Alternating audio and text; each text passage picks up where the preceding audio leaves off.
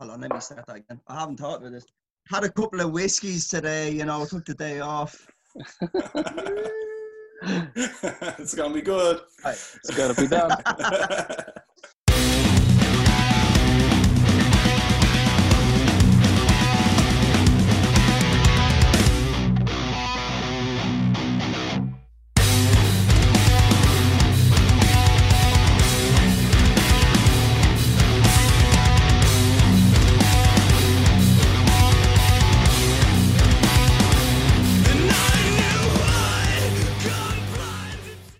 so we're doing a one-off episode of. Uh, I suppose this would be a staring at the wall episode.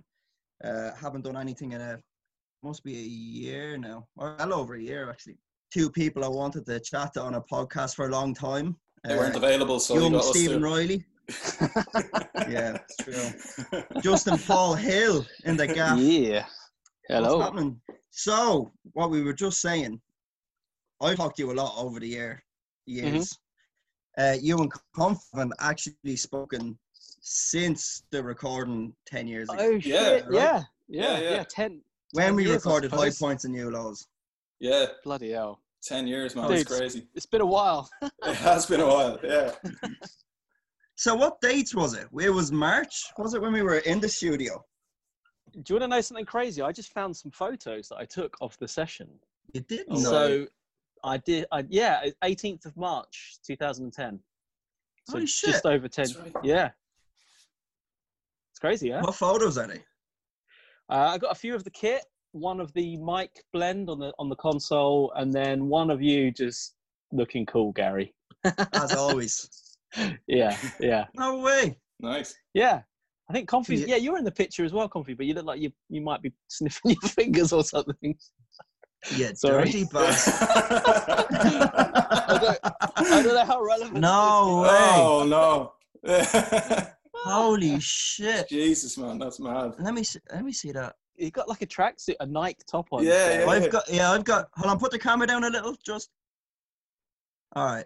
So I'm on some poxy phone. Am I smoking? Is that like a little hammer in your hand? That's a burner phone. I was dealing drugs or something. that is hilarious. I'm in like in a little that in fairness, that tracky top is something special though. I wanna I wanna get a little photo of that. So I'll send them I to can- you. I'll send these photos Yeah, to you. I've got it. a few, a few of the drums and, and stuff. there? So, uh, I don't know how What else is relevant talking about photos is when people can't see them.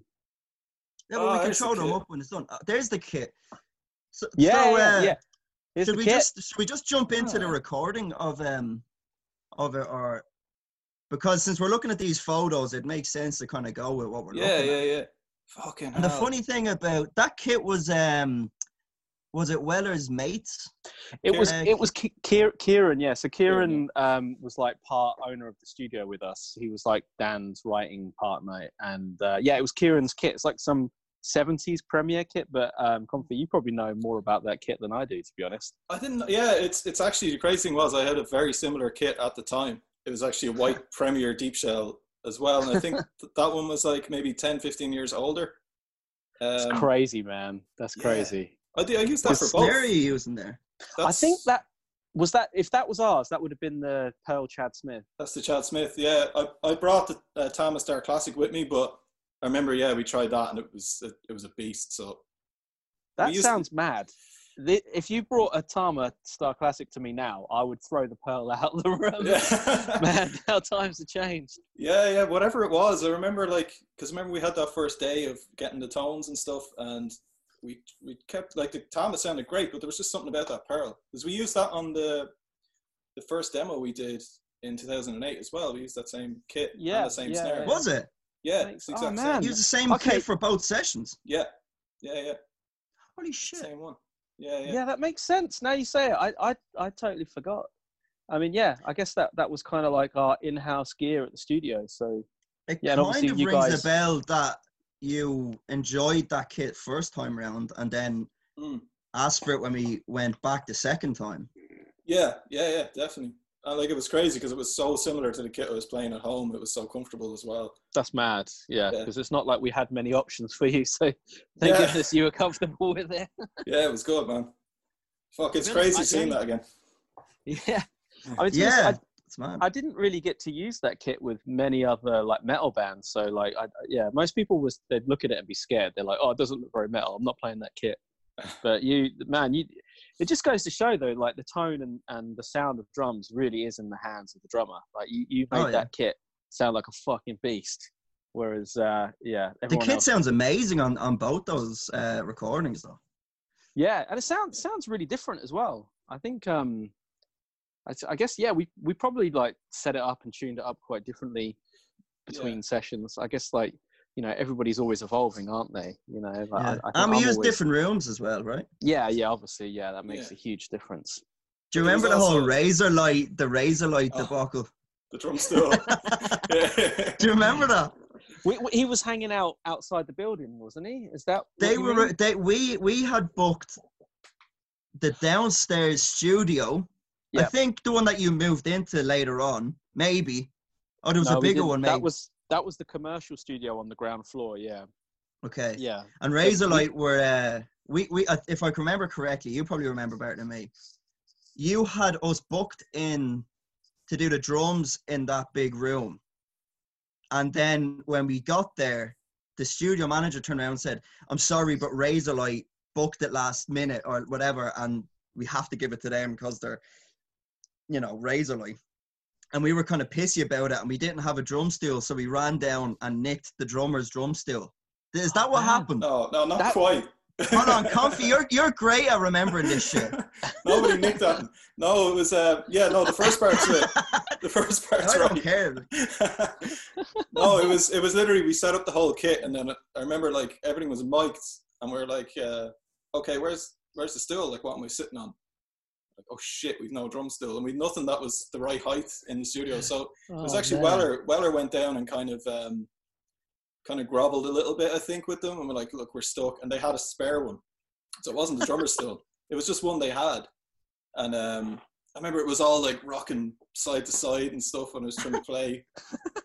but I do distinctly remember we were like halfway through tracking and someone from their camp came up looking for the still. We're like, you've got couches down That's there and mad. shit. Like, yeah, Yeah, yeah, that's that was it. mad. So you guys are pretty easygoing and good at going with the flow because you, you came over from Ireland to record with two producers, and then you got told on your arrival you're going to be recording with one producer, and you you booked another studio, and then you got told we're not even going to get into that studio. It's it's kind of funny that I'm that, really that sorry. stuff guys. kind of comes, that, that stuff kind of happens with you, Justin. It's like when you tell someone you're gonna go see their band and you're gonna drive from Dublin to go see a certain band, and they go, "I have guest list for you," and then you get there and they, "Oh, actually, I don't. Do you remember that? well, uh, I, I, I didn't until you reminded me of it. Suddenly I get a big flashback. Yeah, I'm Only- sorry, dude. Ah, sure, look. Um, but for, that's that. So we recorded. Let's like go back a bit. Uh, so the first, e- well, not even an EP. We just done two songs. Was in Fortress Studios in London, Mhm. Old Street, London, and we Mhm. done High Points on Old- Fortress as well. Mhm. And that's completely gone now. Yeah. The studio. Yeah, yeah. I think they've they've demolished it and turned it into flats because it's in a really you know it's in Old Street. It's in a prestigious part of London, and it's the whole area has just gone Yeah. up massively in value. It's I all- lived there, and it was pretty. Because it's super close to Shoreditch, it's like a super popular area, and there's all these Yeah. bars. So, it, was Yeah. like when we were there, it was kind of a little, not grotty, but it was like proper London. Yeah, yeah. For, Fortress is in a unique position. I think he got the building in like the like late nineties or something. I think it was the guy Sean who ran it. It was his third one. He'd had other ones in London, and uh, yeah, he'd kind of found this little you know little spot that he really liked, and and converted it into you know like multi space studio spaces and stuff. And um, yeah, had the commercial studio on the ground floor. Second floor had the bar, and then it had two floors of private studios above that. So when when I first moved into there, uh, we moved into like one of the small private studios upstairs, and uh, yeah, it was a really cool creative building. It was it was it was really fun to be part of that community, and you know you're around producers all the time and bands all the time, and you know and there's a bar as well. So Yeah, yeah. you ever run out? Well, of- you lived there. You were living there, bro. Like well, that that was you on roughed the, uh, it for years. that that was on the down low. Like technically, I oh, sorry. Sorry. You uh, frequented. didn't live there. Well, I mean, you kind of you just got to do what you got to do though i remember the cleaner would always be like you're not living here are you and it's like no no no i'm just on this mad like you know working clock where i'm working through the night and the day and just can't yeah like just trying to blag it and not getting busted Yeah. but yeah i remember like play. yeah when we but yeah you're right you're totally right when we first got the studio like literally we moved in we had no money and we hadn't we couldn't even afford food and we were just sleeping on the floor living on like you know 13p packets of noodles for breakfast, lunch, and dinner. Proper, proper DIY. like, you know, we literally just had. When you worked with us the first time, we really only had like a few bits of gear. We didn't have the Yeah. console. We just had like a, a computer and a few hand, you know, a few mics, really, Yeah, yeah. And stands and stuff. So it was it was pretty basic. And whilst we were And there, that room was tiny as well. I remember we were all crammed in there trying to like put the guitars down, and Yeah, yeah, we went. it was great mad. though. I loved that. The, It was- obviously the second time round we had the downstairs studio. Yeah. Uh, that was super nice. Like there was a lot of space. The drum room Yeah. was amazing, and Yeah, mm, yeah. The drum was room was a good size. We had like a little, um, you know, we were behind the bar, which was pretty cool. So you kind of Yeah. you yeah. felt hidden away, and then there was always that kind of, you know, if you need some inspiration, Madness you can nip on. into the bar. It was a little bit too madness. easy. It was kind of too easy at times. It was like, Yeah. I'll just go out and get a can from, from was it Merv? Was the Yeah. Ah, man, Yeah. yeah. the can yeah. cans of uh, Kronenbourg for a pound? It was like, Yeah, I've yeah. nothing to do for ten minutes. I'll just go have a can, I suppose, and just go into the next room. Yeah. but that that was But kind you'd of run, nice, you'd run into mad people in there. Yeah, Yeah. but like, But- like, like you guys experienced, it was quite fun how you could, you know, you'd be on a session, and we had the mini lounge in the studio, but then there was you open the door and you can just go chill in the bar, like it was Mm. right next door. So it kind That's of cool. almost felt like the bar was kind of part of the studio in a way. So it was, it Yeah. was, yeah, it was really fun. We did miss our flight back because of that bar. Do you remember Oh, that, shit, Comfy? Yeah, we did. Yeah, yeah. I forgot that. Yeah, we were That just so chilled and relaxed. We just like ha- having drinks, playing pool. We're like, we're just used to like Dublin Airport, where you Yeah, get like there in twenty minutes. minutes, away, straight down the M50, and you're there. And then it's like, oh, we're okay. We'll have one more can, and then it was like, fuck. I think that taxi- taxi I remember driver. the taxi driver. Yeah. He was like a bullet going through London trying to get us there. We missed it in the end. Ah, fucking That was annoying. yeah. Oh, oh man. But am I You just- am I right in saying, Justin, that you bought the desk from Fortress? yeah, yeah, it's right beside me. It's literally this is the console that we recorded your uh, session on. Fucking High hell. points. Yeah, That's so it's- amazing. Class. yeah, to be, to be honest, that that studio, I you know, I, I bought all the gear. Hmm. Well, I ended up buying Dan out, and I bought all the gear that you would have seen in that studio, uh, Yeah. bar the guitars because you know he wanted his guitars. He's not selling them, but yeah, everything else I kind of took away, um, and I've kind of obviously you know accumulated other bits of gear, but that's part of definitely part of my rig. Um, so yeah, this thing gets fired up every now and then. I, I don't ha- I don't use it on all my sessions, but I use it, you know, occasionally. Yeah. It's definitely good. It's got its own sound, like um, that's very much part of the sound that was utilized on that EP. So you, have your own home studio now. Are Yeah, you solely yeah. based there, or do you still uh, like when we obviously we're all in a in lockdown now? But can you record bands there, or will you go and Yeah, I mean, I, it kind of depends on the bands that I work with. Like some bands um, come here and we do, you know, whole records in my like this. This studio is part of my house, but it's it's um, you know, it's separate and it's it's primarily my mix studio. But uh, yeah, I've, I've got all the gear and the capabilities of of, of tracking bar drums here. Um, but yeah, I I've got like some certain studios that I use. I've got like a, a London-based studio, and I do a lot of my drums in, and I've got a studio in Reading that I do a lot of my. oh yeah, You know- I remember the Reading one, yeah. Yeah, yeah, we, we did for the uh, for the second hero, the one after Yeah, the yeah. Obey one. But yeah, so I've that process, and then I've been using a lot of other commercial studios. So yeah, I think back in the days when I was at Fortress, that really was my you know my hub. That was my that's where I Mm. went. You know, it was my studio. But now I'm kind of a lot more here, there, and everywhere, which I quite enjoy. Kind of, it's more creative, keeps me on my toes. Yeah, You know, I get handy. get to use different rooms, get to use different gear. It's yeah, it's definitely a more creative experience. nice. But not to say that what we did with you know with the high points wasn't very much part of my you know like process and learning and and uh, yeah, it was definitely It was your very first project going as a solo producer. Yeah yeah yeah because me and Dan, I mean I was originally my own producer of my own. Yeah, then me and sorry, Dan- but you know, uh, you kind of yeah you know. yeah we teamed up for quite a few years and then um, we decided to go separately and and your that ep was the first you know proper project that i did on my own so um, yeah that was a really that was a really important project for me yeah, that's amazing. I'm- yeah thanks uh, for trusting I'm- me guys Oh, of course, man. It was like Yeah. I think the fact that we were so like happy, even with the going back to the drum still thing, and then wanting this, and you were just like, you're so cool about it. I think we were just like, I think me and Comfy were just, the- and the rest of the lads, we were just delighted to be in London and recording with you, and just Yeah. being able to be in a stu- a proper studio with it, you know, Well, I doing mean, it you guys properly. we, we were just stoked about that.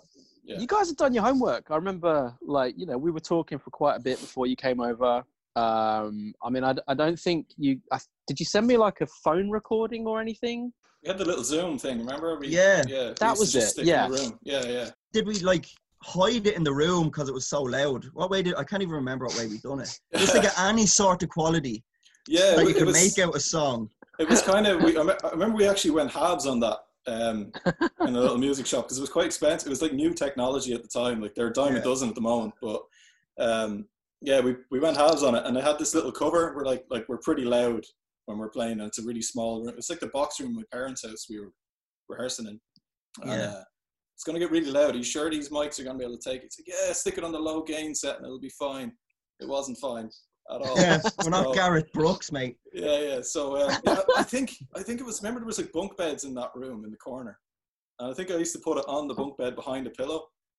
And I that kind remember- crazy Yeah, I remember going up high. I was like, was there a little cubby or something that we put it in? It's the top. I think we've- yeah, Yeah, yeah. we, we found like a certain spot where we could um jam out some of the songs and get it just Relatively without clear. Yeah, Yeah, clear. without it just screaming back at you. Like, I was like, I think, I think we can send that. So we were sending some stuff like that over to you, but we did have a friend um, in Badlands Studios, and he he kind of like it was it was a jam room where we used to jam, but he could kind of mic stuff up and record it in a separate room. And I think we, I, I don't know if you saw those demos or even you, Justin, did. Was that the same recording, Comfy? I'm terrible Yeah. with dates. You're the guy with the mad memory. Yeah, no, I- I think it was. Like we did it for both in in Badlands, but Okay. um, I think we sent a mixture of like rough kind of live recordings that Murph Right. would have done in the studio, and then some from the Zoom. So there was like a bunch of stuff we sent over. Yeah. Yeah, I think I, I I really do remember hearing things. I remember being reasonably familiar with the material when we you know when we started, Mm. and uh, yeah, I remember being just really excited about like the songs because there was so much energy, and uh, I just remember thinking you had the kind of songs were interesting and that you know like there was techie parts, but then it was never too techie. There was lots of groove, so Mm. yeah, definitely it was ticking all the boxes from my point of view. Cool. I yeah, I remember. Thanks, Justin. Yeah. I remember just before it though as well, um, mapping out the tempos. Oh yeah, Oh, yeah. And I was just like, I just remember saying to Comfy, I was like, I'm leaving you to this because I'm about to have a nosebleed. Because there's so many tempo changes. I'm like, I don't even notice this when we're playing, but when you have to sit down and break down your songs, because like I, I I speak to Stephen about this quite a bit when we were writing back in the day. That's weird. We He just have- called me Stephen, by the way. That I'm so sorry. I just I did feel like calling you Comfy. I don't know. Yeah, yeah, just just Sorry. go with comfy or confo. That's just fucking weird, man. You've never called me Confo, Stephen. confo. Uh, where was I? Just mapping out those songs. the tempos, yeah. Oh yeah. So when we were when we were writing songs, it'd be like, especially for high points, I'd be like, all right, I have this riff, and then I was like, I have this other bit, but it's in a complete different tempo. Doesn't really work, but we we would just like go like, here's a square peg. Let's just stick it into the circle hole there and just mash it in there until it Yeah. fitted. I was like, right, do a guitar fill and I'll do a mad Yeah. drum fill that leads into that tempo. It's like right, there we go. And then we only when you hear it mapped out, you're like, that sounds mental. So Yeah, I remember sitting there was actually uh, uh, Adam. We haven't mentioned Adam yet. Um, he Yep. he ha- he helped kind of mapping that out, mapping out those tempos. 'cause, Yeah. like, he was he was the kind of technical minded one, I suppose. Like he understood. He also understood music theory, and we hadn't a fucking clue. So I guess that's why we were yeah, we were just it ma- helped a lot. It did help a lot. Yeah, I remember him saying things like, "This doesn't make sense, but it sounds good, so let's just go with it." But, uh, That's what it's all about, though, isn't it? Like, as long as it sounds, it's all about how it sounds.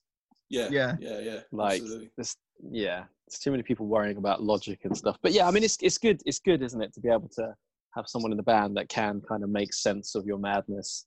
Yeah. Adam was amazing at that though. he really was. Like yeah. myself and Comfy would be literally punching the heads off each other, trying to get some sense out of this. I'm like, no, I'm right, and he could just come in and just be like pure reasoning and logic like this, and you're like, oh yeah, yeah, he's making loads of sense. It's just like, I was like, right, yeah, he knows what he's on about, not Yeah. me. Yeah, I think that I think that really worked. Like when I look back on on those writing sessions, I think if we had if Adam was like the way we were, we were both very pig-headed about our ideas and button heads a lot. If you had another person in the room like that, it would have been fucking chaos. No, Like, thank- none of it thankfully, work. no, thankfully he was like kind of would sit back and listen to what was going on, and then would like, yeah, yeah, if you just do this, this, and this, then oh yeah, that kind of both ideas Yeah. actually work now. So, So was, was it was it really mainly you two just getting in a room and jamming? Was that the uh, like how the songs were Um, conceived then? I guess I mean Adam was Adam was there. It was always me, Gary, Mm. and Adam in the room. Um, Mhm. and yeah, we. I mean, there was I don't know. Each song was different. I suppose you would have ideas at home and bring them into the room, and we just jam it out, and then it, then it would just flow. I guess. Yeah. Um, Another thing as well, like Adam used to, he'd call over to me sometimes before, like just at one point, Stephen, Stephen, ah! Comfy was the only one who who was uh, who was driving, so yeah. Comfy would, Comf, yeah. So just say Adam would call over to me, and uh, I I might go. I have this little thing, like we'd be waiting for Comfy to pick us up to go jamming. I have this little thing, and he'd be like, "Oh, I can throw this over it," and like we'd start a bit of a base of a song there, and then when we get to the practice room. Comfy would be like we'd be able to jam it out, and then songs were kind of I don't know, like with all of them, like it, they all came from different places. Like Adam came up with his ideas, but it's literally the three of us that were just, you know, in a room and just getting it done. Yeah. Yeah, Yeah. like I remember, Um, I remember there being days as well, like um, like tree, trees that mourn their leaves. That's probably the song. I'm. That's always been my favorite on the EP. But I remember that started with like you had the intro and like a verse and a chorus, but that whole outro just happened as a jam. Like I remember just like we were just at the end of a session. It was real late at night as well, and we had to finish in like 20 minutes. We just kept jamming. The whole thing happened. Like all those kind of tapping bits you were doing at the end, and it just fucking happened out of nothing. I just I distinctly remember that that being a moment where I was like, oh fuck, we're hit, we've hit on something here. Yeah, Um, I remember you you you um were really I can't remember who you were listening to at the time, but you wanted a excuse me, I just had me dinner. You wanted some sort of a like an electronic kind of beat, if I remember correctly. Do you know that bit in the middle of high points before we go into the ling? oh, it's in trees. In You- trees that under leaves. Yeah, tree. Sorry. Yeah, yeah, um, you wanted kind of like electronic beat. Yeah. Well, that was just that was that was that was Justin's work. yeah, it was an idea, I but Yeah, I- but like when we were jamming it, we were kind of like talking. Maybe there we could do something. that would be the then- spot. Yeah, yeah, yeah. Yeah, and then from there we were like, we can build to a big ending, and that's when the tapping bits came in. And I Mm. think I, I I had this tapping, the main tapping bit that comes in there, and then Adam formed these chords in the back of it, Yeah, and we were just like, holy shit, that sounds like yeah, super epic, and let's build it up. I know in the studio some bits got taken out because I wanted to capture the whole thing. And then you, I think Justin, you were the one ones like let the chords re- play there and then bring it back in, which was like, listen to it now. It's like that was perfect. Sorry, dude. But, was um, I pissing in your cornflakes? No, like you pissing in your cornflakes. Uh, no, you helped out loads of stuff like that. because like I didn't know if I was overdoing it or Yeah, it's just the benefit of coming in fresh, like not knowing the journey that you've been on with the writing process. You know, like obviously I'd heard the songs, but I wasn't too, I hadn't listened to them too many times, so I can kind of go off my gut reaction in the studio. That's kind of how I like to roll. So yeah, Yeah. being fresh and just being kind of like, this is what my ears are telling me I want. No, Yeah. you're doing too much of that, too little of this. no, yeah, it was fun. it was like it was definitely what I needed. That was a cool experience as well. And I, I don't know if you had worked with someone like that before, Gary. I, I'd never worked with somebody who would produce in that sense. Anytime I've been in oh, a No, studio up did to that point, it was just like, oh, they're your songs. Let's just press record and put them down, and here's a mix, and there you go. I remember, like, even the first time we came in, it was like, even with my own parts, I think it was like, it might have been Under My Sky where I was completely overplaying on the chorus, just fucking way too much going on. And it was either Oh, you or. Oh. Dan that said to me, like, no, you need to chill out there and let it breathe. And that was like the first time I'd ever experienced that where it's like, oh, no, no, actually, Oh, wow. that's that this is this this works. This works way better. The whole thing sounds better now because I'm not I'm not Uh-huh. trying to I'm not trying to dominate the part. I'm letting it breathe. But to have a producer actually come in and say that, that was my first experience of it. So That's mad, man. I yeah, Yeah. no idea. That's crazy. But, but yeah, I think, yeah, yeah. I think that's why I was so excited when we went to do eye points. It was like I knew, and we discussed it, Gary, as well. I knew when we went Mhm. in, it was like when we get into the studio, Justin's going to have his ideas as well, and is going to take this up a level.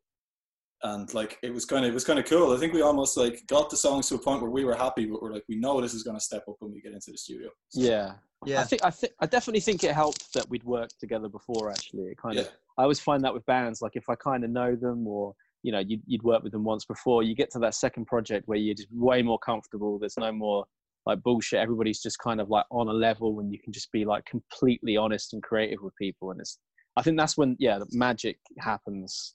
You know, you can take it to the next level. not saying that you know first time no, project course. wasn't good or anything, we- but we we learned a lot from the first session oh yeah, writing wise where you guys were able to kind of go you know as as, as Comfy just said you know maybe let that breathe a bit that's something i think that we took with us is like you know the song needs to breathe here let something else roll here instead of spazzing out on the guitar or a, like a big drum fill it's like just let that let that moment happen there with just the guitar and a simple beat but not to Mhm. overplay and stuff i think the first time we went over like we were uh, still am and even high points as well. But like obviously, SiKth where like you guys were doing that tech thing, and we were Mm. like, we want to do that tech thing, but you guys, yeah, we, we just couldn't. I think that's how we got our sound is trying to be like SiKth or mastodon or something like that, and it's just like, yeah, I can't play guitar like that. So, but I think you got like but just uh, being able to like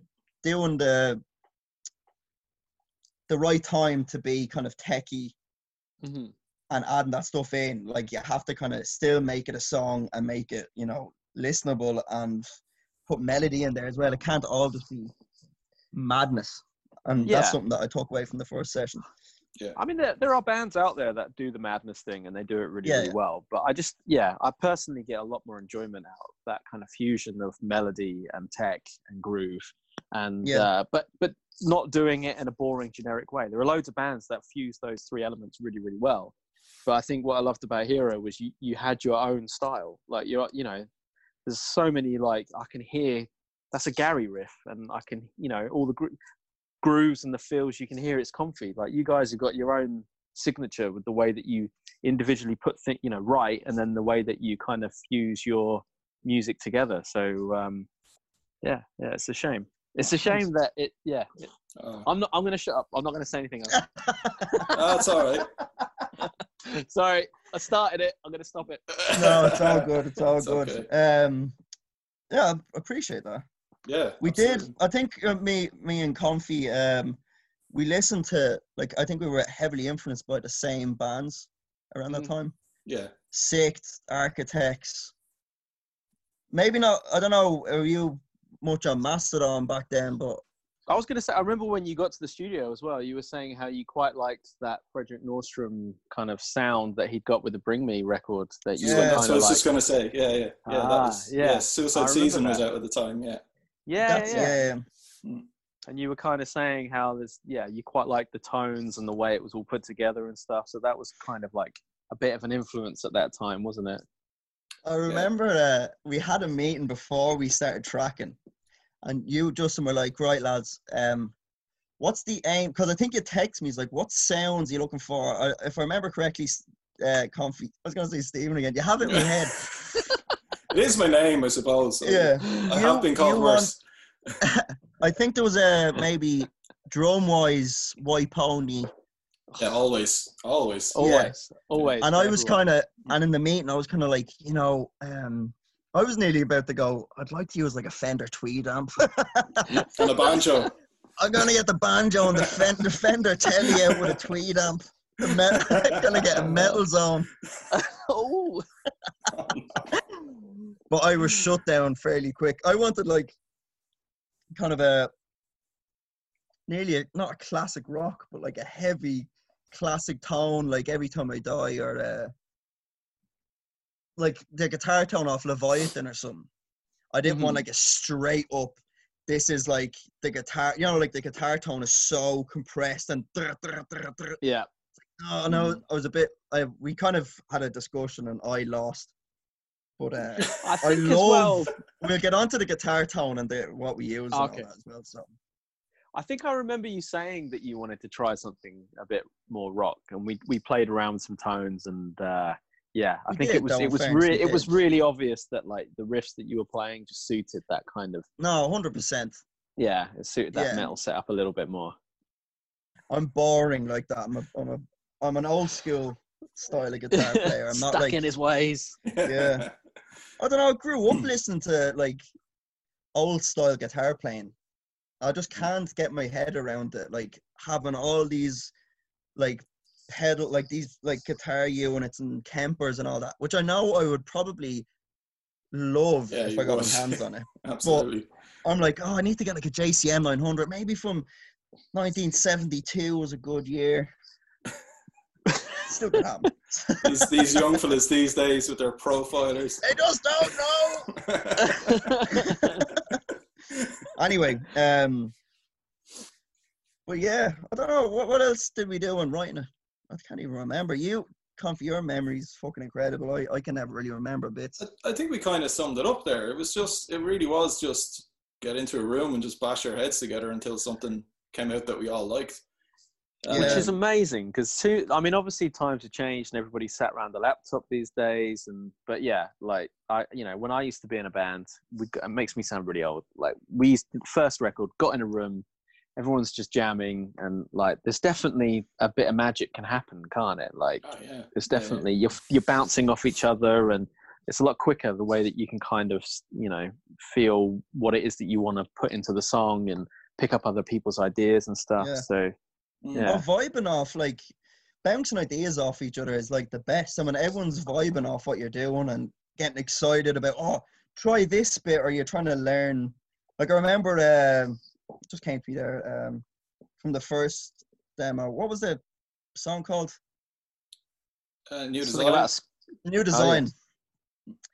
There's a there's a bit in that, and uh, I remember a Comfy was like, "Oh, you just do like a slide, and like a little chop slide," and I couldn't for the life of me get it. But then when it all linked in, the absolute buzz of playing that and like nailing it and getting it tight, and it just like adds to the song because you just Mm. you're vibing off it, and then you're like, right, we can go into this bit and go into that bit.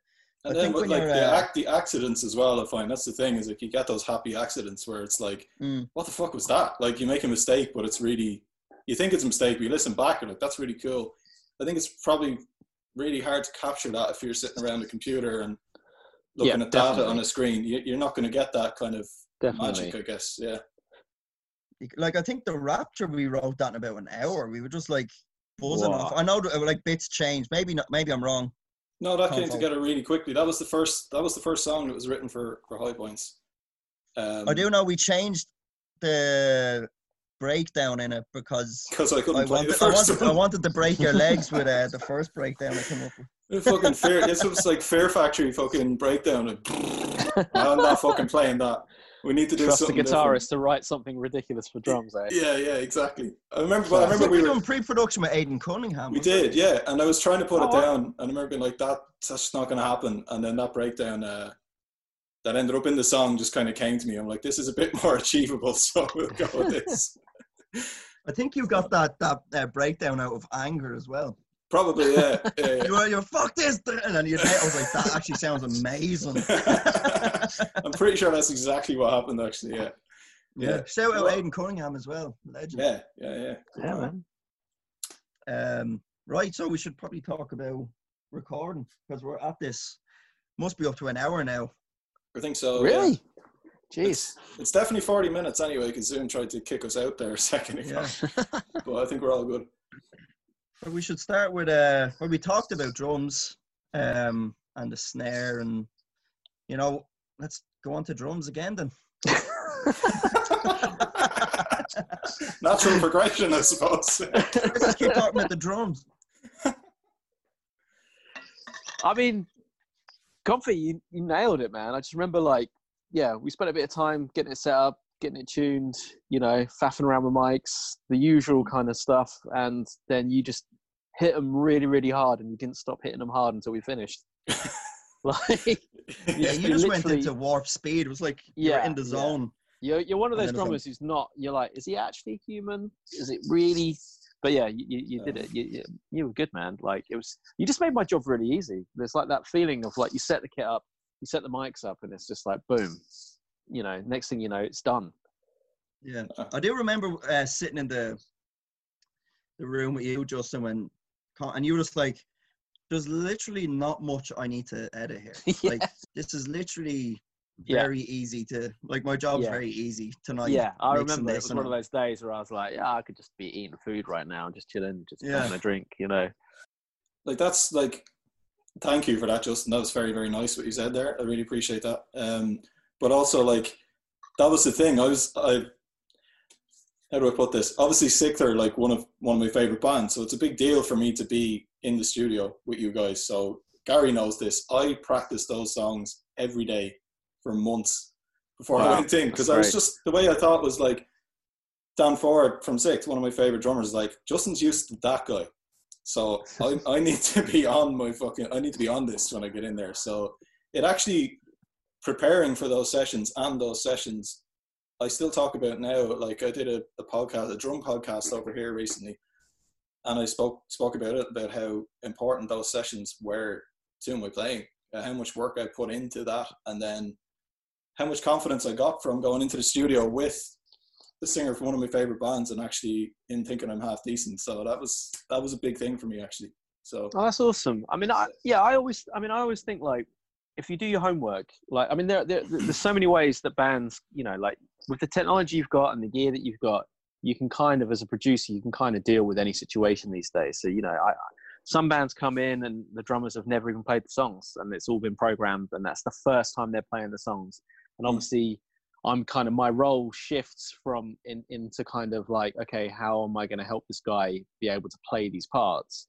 and um, you know you, you kind of have to help carry someone through the session. That's that's the extreme opposite end of from what you came in. You came in like prepared knowing your stuff and it was amazing. And i've definitely noticed with like you know like the, the bands that have had to travel to the studio and and and you know there, there- there's a lot of preparation gone I'm not, i mean actually i mean most people do preparation but yeah i've definitely noticed the kind of the bands that are traveling from overseas and stuff, they are the bands that are working the hardest because they're like, right, we, we, we're going to go over there and we're going to destroy, we're going to make this session. And what happens is you, you can enjoy your session more because you've done your homework, you know, the muscle memory's there, yeah, you can turn up and then you can, you know, you can potentially relax more, enjoy the session more, and then, you know, be less stressed and get, get more out of the session.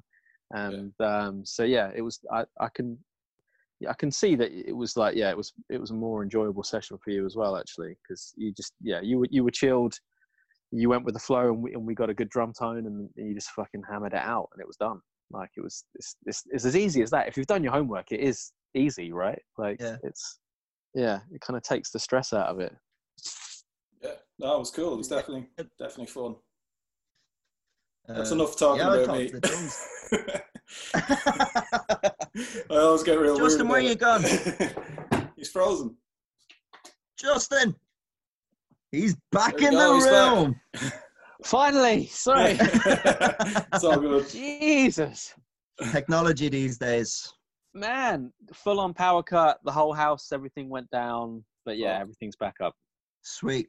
Yeah. Uh, what, what were you talking about? Was it Comfy's drums? We'd finished Yeah, being talking. Yeah, yeah, kind yeah. Yeah. Right, we'll Yeah, move the, man, on. the man, the man knew his shit. He was prepared. He nailed it. Yeah. Um, yeah, guitars. I suppose that came up next, wasn't it? Yeah, yeah. We did rhythms next. That's the way we roll.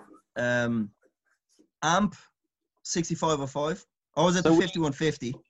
Uh, I think it was a 65.5 because we PV recalled the 5150s when Eddie left, so we got sent out 65.5s instead. So it would have been Okay. 65.5. But we tried out the Blackstar first, didn't we? We- No, we, we.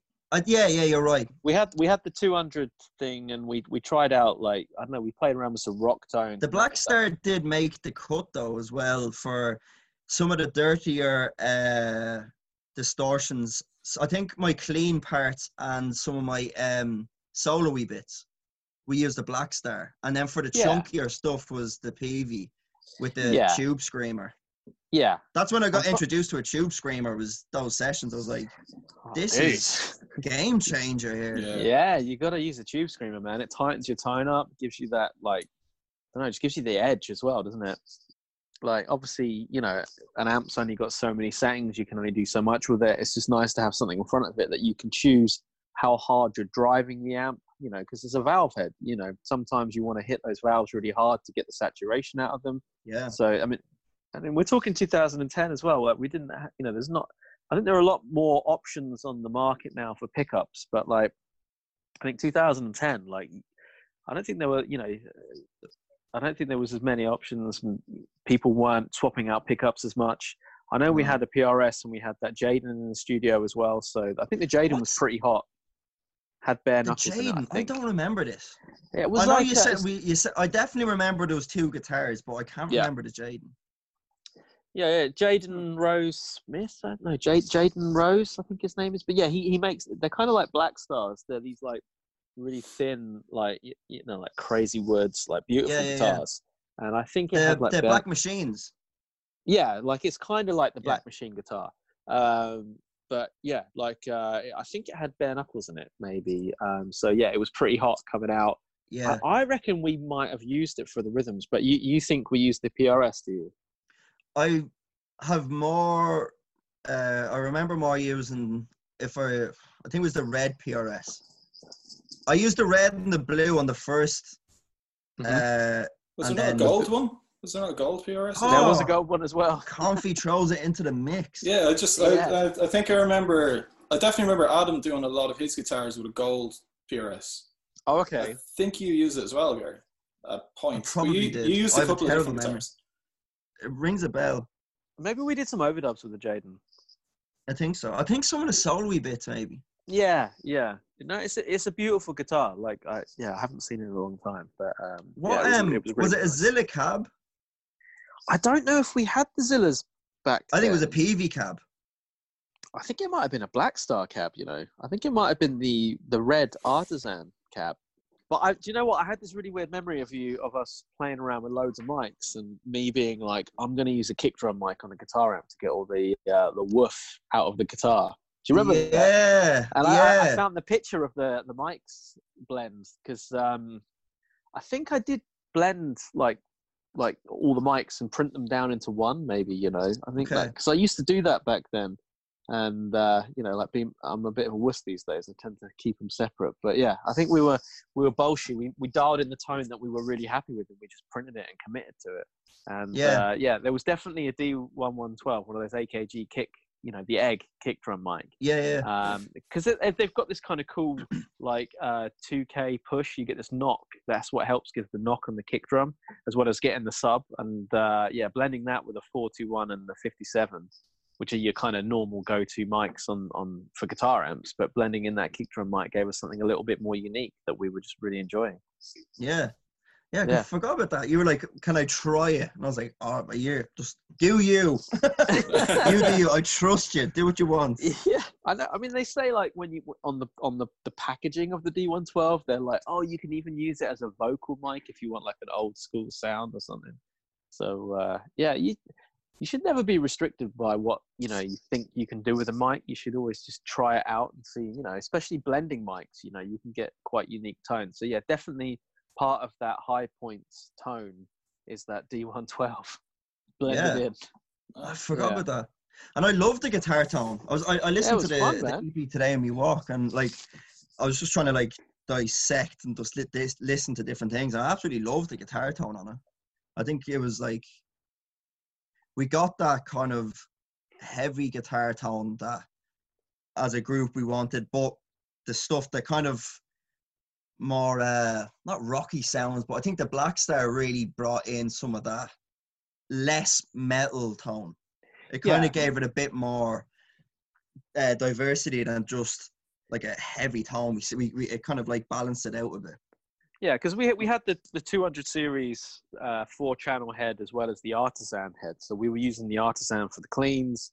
I think we were using the, the 200 series for the um, for like the crunches and the kind of mm.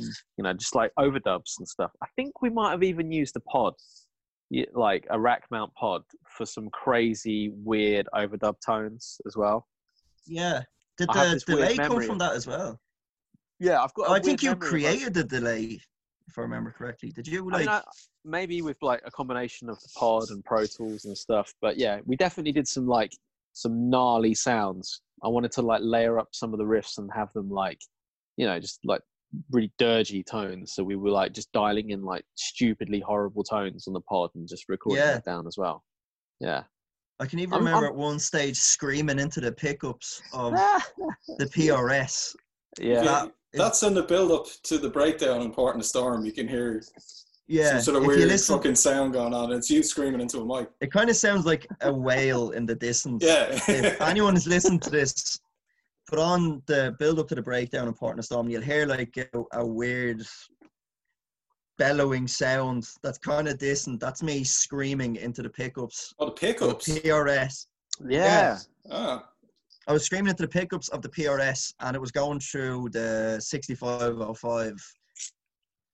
It's fun, man. Cranked again, and just I was screaming into it, and then these noises came out. I was like, right, that's that sounds great.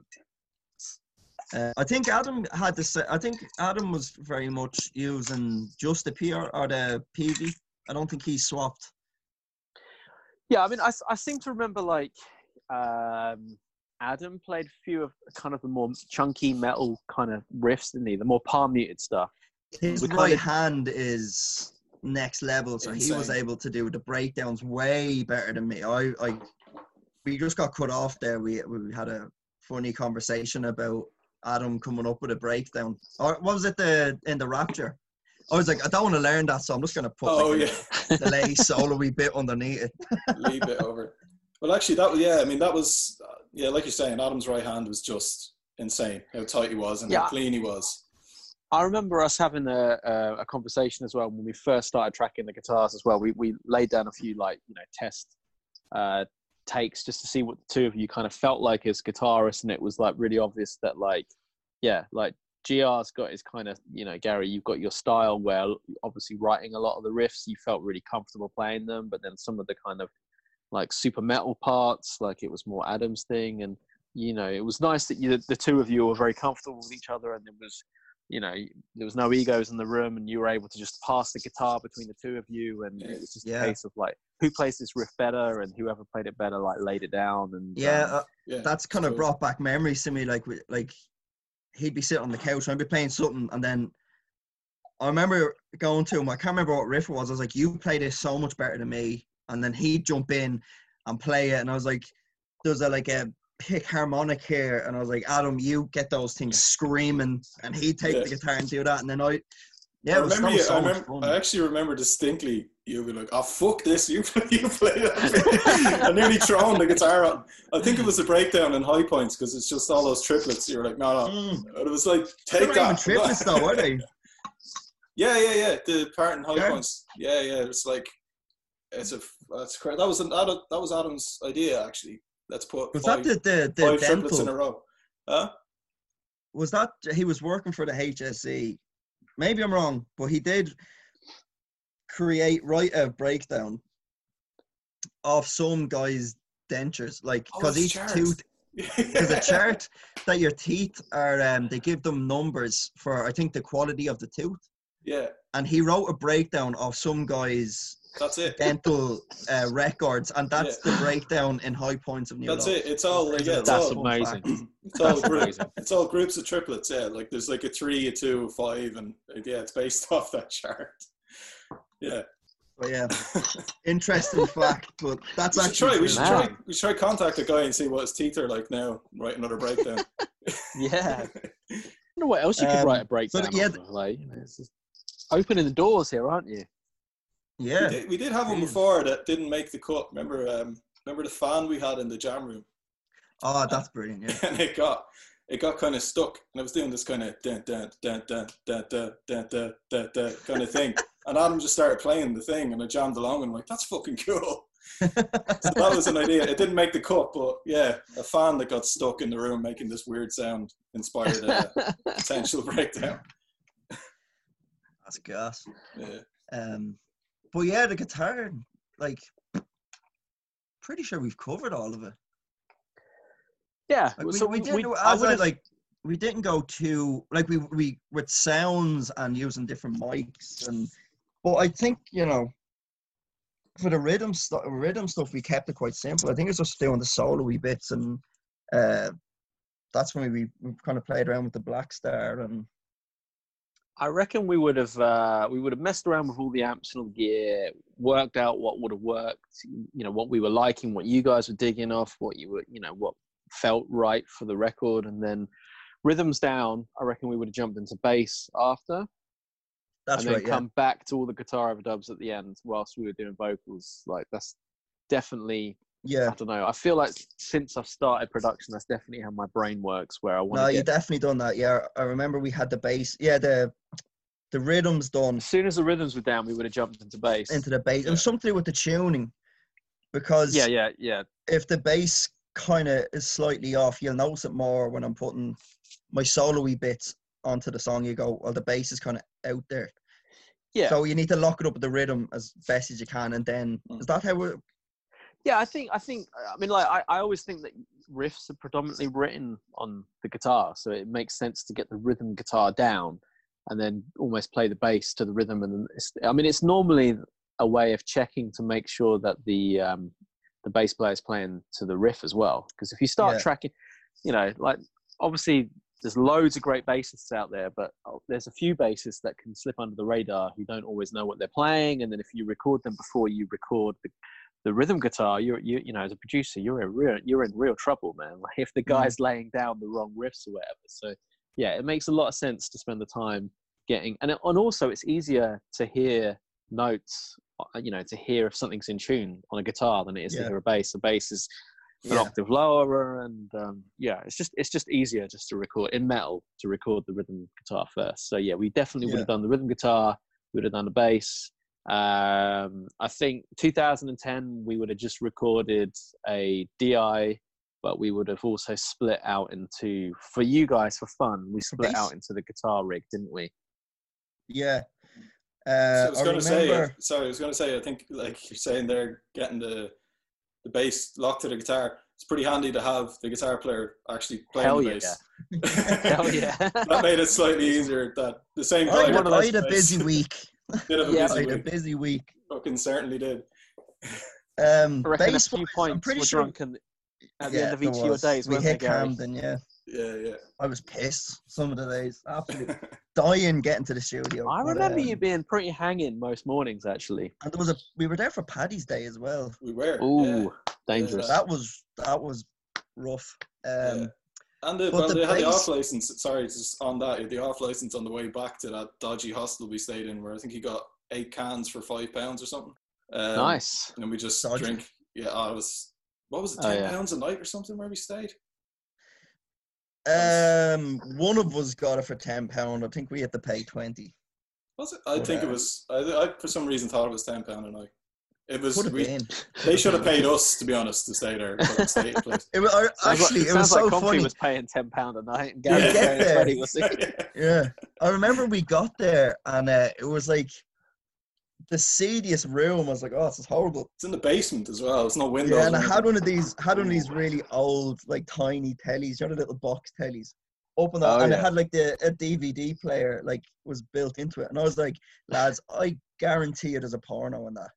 And Adam went over and pressed eject.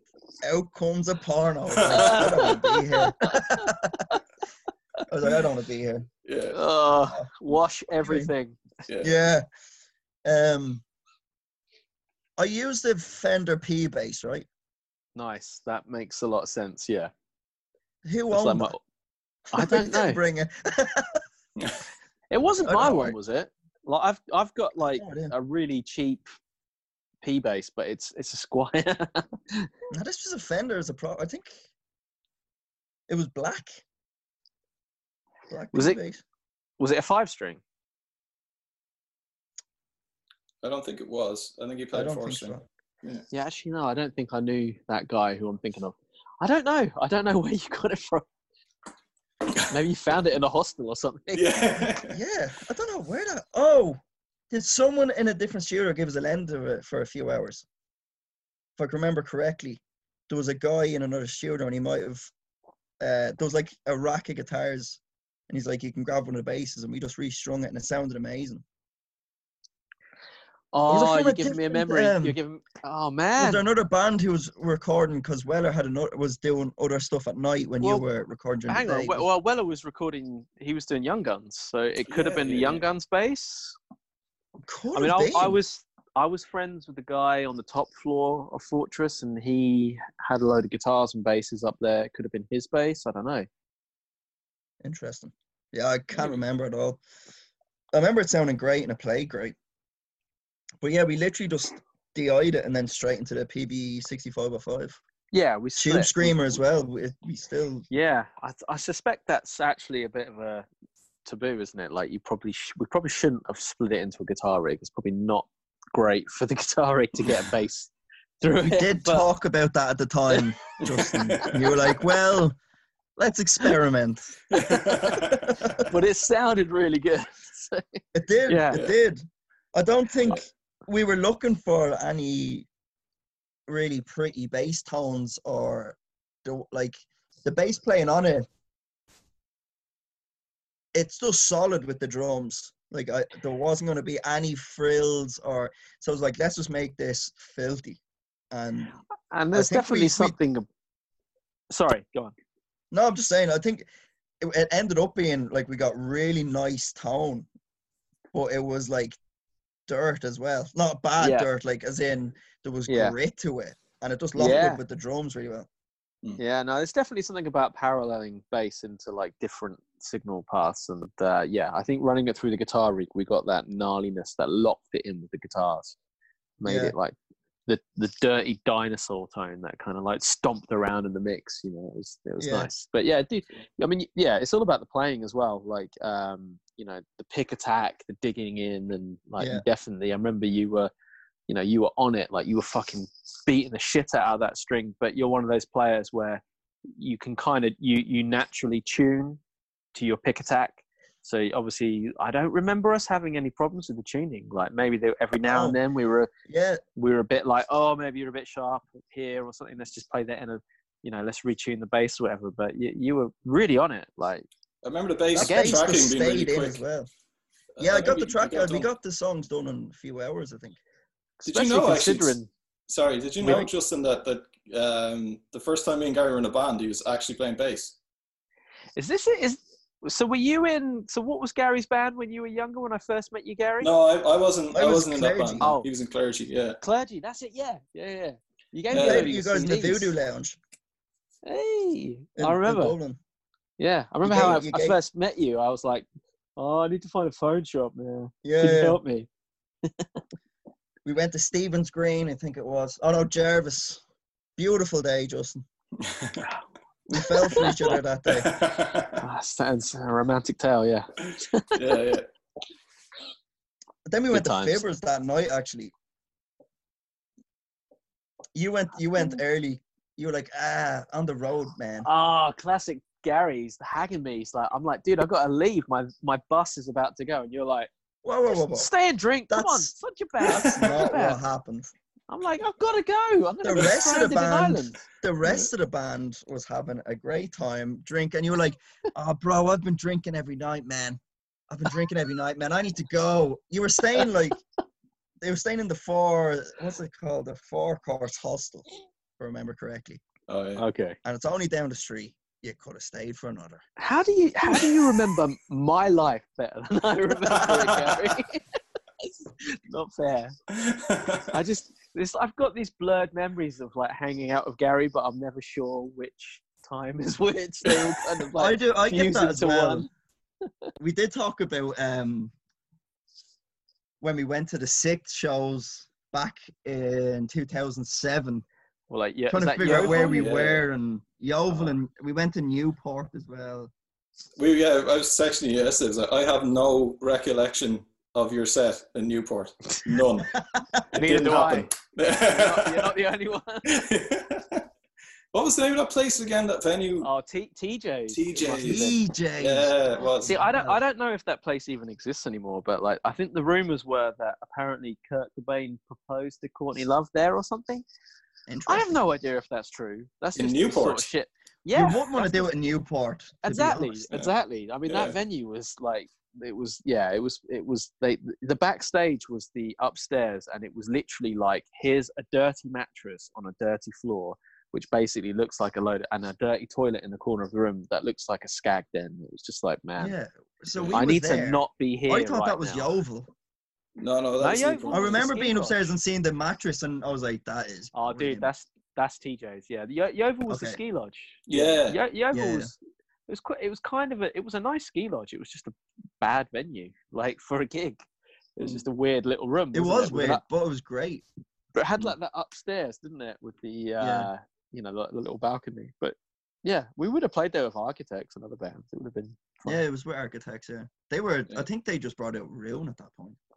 I was just before they brought Ruin Just out. before Ruin, I think. Yeah, they were still playing a lot of Nightmare stuff at the time. Yeah, Super young, I think. They were like 18 or 19 at that stage. not even. I Yeah, that's mental. Yeah. they were so young then. Yeah. But anyway, we're off the topic. Sorry, yeah.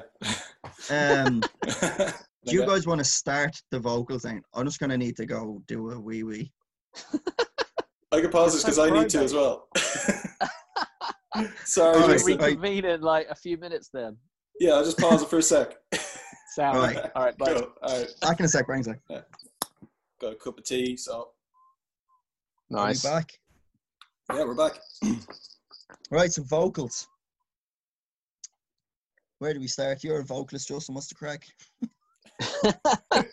uh, you normally start with some lyrics and some melodies and some rhythms. Uh, So yeah, we had um, young Anto Clavin come in for that session. Yep. Um, yeah, I think from the first EP, um, we had Phil Conway, uh, who was a very I don't know He's metal quite a me- vocalist. He was very good at it. You know, that kind of Lamb of God, Killswitch Engage style. Yeah, yeah, yeah. yeah, he had a great, Um, he had a great, great metal tone. But yeah, Yeah. definitely, and Anto definitely brought something very different to the table for you guys, didn't he? Yeah, or like I did- completely different. We didn't. I don't. I don't. I didn't even expect what he came out with. No. I knew what he was about and I knew what he was capable of. But when we heard it back, I was like, "Fuck!" Like, as a lyricist, I was. I thought it was brilliant. Uh, Yep.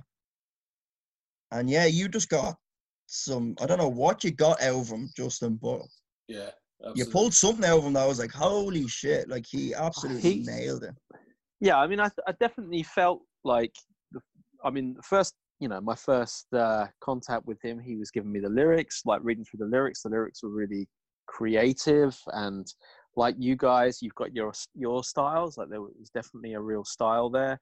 Um, but yeah, his his delivery, it was it was energetic, but it was heavy.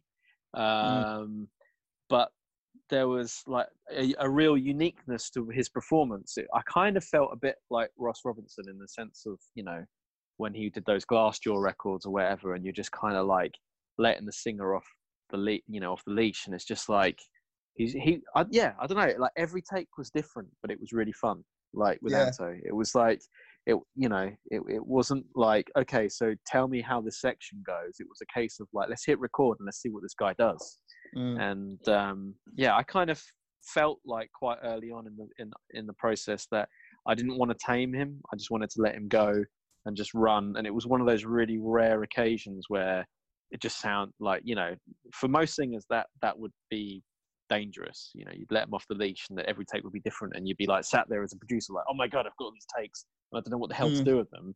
Um, but no, it was like every take was different and unique, and it was just a case of like choosing. Like it was, yeah, I think we didn't like we didn't do loads of tracking. It was just a case of doing a handful of takes and just grabbing my favorite bits and being like, okay, that section there sounded amazing. I love what he did, and let's grab that. And then kind of just did like a comp, and then just got a playback, and then he vibed off of it. You guys vibed off of it, and then we did a few punch-ins, and then it was it was it's pretty much done. It was really quick. It was really easy. Like he definitely, you know, he he'd done his home. He had a vision, didn't he? He kind of knew what yeah. he wanted to do uh, on top of your music. Um, yeah. So it was just kind of a case of like letting him go with it. But I, re- I definitely remember there are some points where maybe he kind of what he was doing could have been a bit too left field of what you guys were doing. So it was a case of like reining them in a little bit in in a few mm. places, uh, or just kind of thinking about you know the, the, the general progress of the song and like what would kind of come naturally next and stuff. So yeah, I definitely it was really fun working with him. Like he yeah he was you know he took on board everything that we we threw at him. Like he, yeah, he definitely uh, was a team player. Like mm. yeah, no, he was. I think you're right as well. But like, it's very easy to like as you said, trying to if someone's like they're, they're they're on it, but then they start drifting away and trying to get them back. I did. Who was it? Does a director? I can't remember who it was. And supposedly, when they're writing the way it's going to be laid out, or the look of the movie, or whatever it is, they write one sentence, and it's like you don't trim any fat off the sentence. The sentence could be, "This movie's about monkeys," mm-hmm. and he, mm-hmm. when he's writing everything out, he has to keep coming back and fuck. It's about monkeys. I need to stick with that because you, your mind just go off. So I think you're right with uh, like Anto, he he he had that vision, but I, I do remember some things kind of we had to rein it in, going right. Do you think we should put that in, or maybe, but keep the essence of what he wanted to talk about in the song I as well? I remember he wrote the, a lot of the lyrics that week as well. Like he had, like he had uh, bits of lyrics. He didn't have. I don't think he had anything actually finished when we went over, and he purposely did that. And I remember that kind of stressed me out at the time. I was like, "What the hell oh, do you oh, mean?" Yeah we were like in the airport coming over, like you're getting on the plane to record, you don't have the songs finished. What the fuck? Like, boy, that yeah, I remember like this is like if he just not put the effort in or what it was, but he was like he wanted to do that because he wanted to kind of have the songs come together and be writing as stuff was being tracked. And I remember one day actually we were there. He he didn't come into the studio. He just kind of went off on his own for the day and wrote like all the lyrics to Trees That Mourn Their Leaves and then when it came time, as you were saying, came time for him to track, he just nailed everything. But he, yeah, he was quite late with it. Uh, yeah, I mean, I've I've definitely over the years like I've I've worked. Yeah, there's there's two types of singers out there. There's one type that are like they they need to do their homework. They need to know exactly what they're doing to the T. And then there's the other guys that can just turn up and mm. then kind of they've got a vision, but they haven't quite got all the you know like everything like completely nailed. So and and because they've kind of got it in their head what they're doing, they can. They're just one of those guys that can just fucking wing it, and it sounds amazing because they're in the moment. And it's like, mm. yeah, I def. It's every musician's worst nightmare to be in a band with that guy because it's like because you're stressing because you've done all yeah. your homework, and then you're like, we're here now, we're in the studio, this is it. It's like you know, make or break time. Yeah. And then this guy's kind of like, yeah, it can be really stressful for for musicians. But yeah, I mean, he he did it and he excelled and, and he did it real good. I mean, there's there's that Quincy Jones, you know, quote that I, I always live by. It's like, you know, um, you turn up to the studio. Uh, I think this is more applicable to singers than musicians. I, but uh, yeah, you turn up to the studio uh, knowing what you're doing, but you leave that room for for God or magic or whatever. You you know, for studio magic, you leave that mm. little bit of space for I'm in the moment and I'm feeling it, and suddenly now I'm feeling this, and it all kind of makes sense. And I do think because obviously you know in metal we kind of need the music to be written first and then you often write vocals to the music yeah. so obviously mm-hmm. that scenario happens more with vocals than it does with music i mean if you turn up to the studio and the music's not written like we're in trouble aren't we yeah, yeah definitely it's yeah. going to take a long time to make that record but um Yeah, no, I, yeah, he's a talented guy. He he pulled it out of the bag, like totally, and uh, like you know, laid it down. It was good. It was again, like all of you guys, you just you made it so easy for me. Like, what was I doing in those two weeks? I was just sitting there, just pressing record, having a good chill out. time. yeah, yeah. But no, I Um, mean, it's it's that feeling of like when you work with musicians that know what they're doing, where you don't feel stressed about what you know. Obviously, your ears are listening to every take, but you've got that confidence in knowing, like, yeah, these songs are amazing. This is going to sound amazing. You don't have to stress about everything. You can you can kind of relax, and then also you can get a bit more creative with them, and and you know, you're not thinking, oh my god, how am I going to make this sound good? You're thinking, okay, how do I ma- help make this sound insane and make it sound Yeah. I get Awesome. that. I did talk about monkeys for a minute, and uh, I don't know if it made any sense, but we should move on to talking about lead guitar. Have you drink taken, Gary? The monkeys, bro, the monkeys. Well, you get what I was saying, right? I was just thinking, I was like, did I actually just Oh, it talk about monkeys? yeah, yeah, it did. Right. Um, If it yeah, didn't, I'll just take it out. Nah, just leave it. Fuck it. You actually made a guest appearance in Under My Sky. yeah, Justin yeah, I Hill. ruined your song, didn't I? You Sorry, guys. fucking. That song, I listen to that song all the time now, just for the chorus. Yeah, absolutely Ah, bashed it out of the ballpark. I love not- that. that's not on Yeah. high points though, is it? That song. It is, yeah. yeah, yeah, yeah. Oh, the man. Okay. re- re-recorded version. Sorry, guys. Shows how much I know. Oops. Well, you were Yeah, on it the, you were on the I- new design as well. You did you did a little vocal on, at the end Oh, of the I'm new ruining design. all your songs. Bloody Yeah. hell. Sorry. I don't think I like I've I've recorded with you a good few times, like with the Welcome Go stuff, and the other Hero EP, Obey. And I don't think I've been in a studio with you and you haven't. Like I've just like Justin, you're singing, so we can. I don't know what way you want to do this, but we're gonna be singing. It's because I've got like a girly voice and I can sing high notes. That's probably what it is. So yeah, I, I Um, to be honest, I, I'm I have to break it to you, Gary. You're not the only one. I do sing on quite a few of my productions because I can get know. those like silly notes. Yeah. I know people are just like, well, we have, you know, one of the best singers around recording us, so he's going into the vocal booth to do a few ha-has and hee-hees in there. Well, we, I actually remember talking to you, Gary, when we were going over on the plane, and I, I was kind of like, "Do you reckon we could get Justin to sing on a bit of this again? Like, will we we see if he's into it?" And your answer was, "He's fucking singing on it, and that's it." yeah, that that sounds like Gary. That Yeah. sounds like Gary. so that's how that was done. I remember remember- actually, I remember when you were doing the vocals and like during uh, over the week of recording, I heard you say a lot. That was really good. We could do it again though. You could do that again. that was a good take. We'll hold on to that, but you could probably get it better. And I'm Why are you "Right." giving away So my then- secrets, Gary? So then when you were in uh in the vocal booth, I remember you doing it and I was like, Yeah, you could probably do that a bit better, Justin. You could probably get that a bit better. You're not the only one to say that back to me. either. it's obviously my quote, isn't it? Like, damn it, I need to Yeah. come up with some more lines. No, I'm a creature good. of habit. It's good. Mm. But that song sounded great, yeah. I Yeah, loved how it yeah. finished. The vocals, like you and Anto. I just Yeah, remember that it. first session when you came over.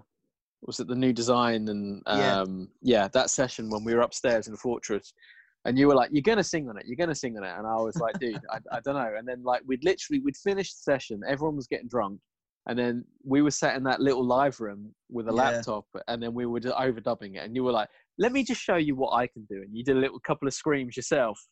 And then you passed the mic to me, and I did some screams as well. Yeah, fun, Yeah, that's right. We were just swapping back and forth. yeah, The yeah. first, the, the actually the the scream at the start of Under My Sky is me, Yeah, yeah, super hard. and yeah. then we were doing like little yeah, and then um, it was at the end of a new design, not a new design, a new design. Yeah, Yeah, it Yeah. was.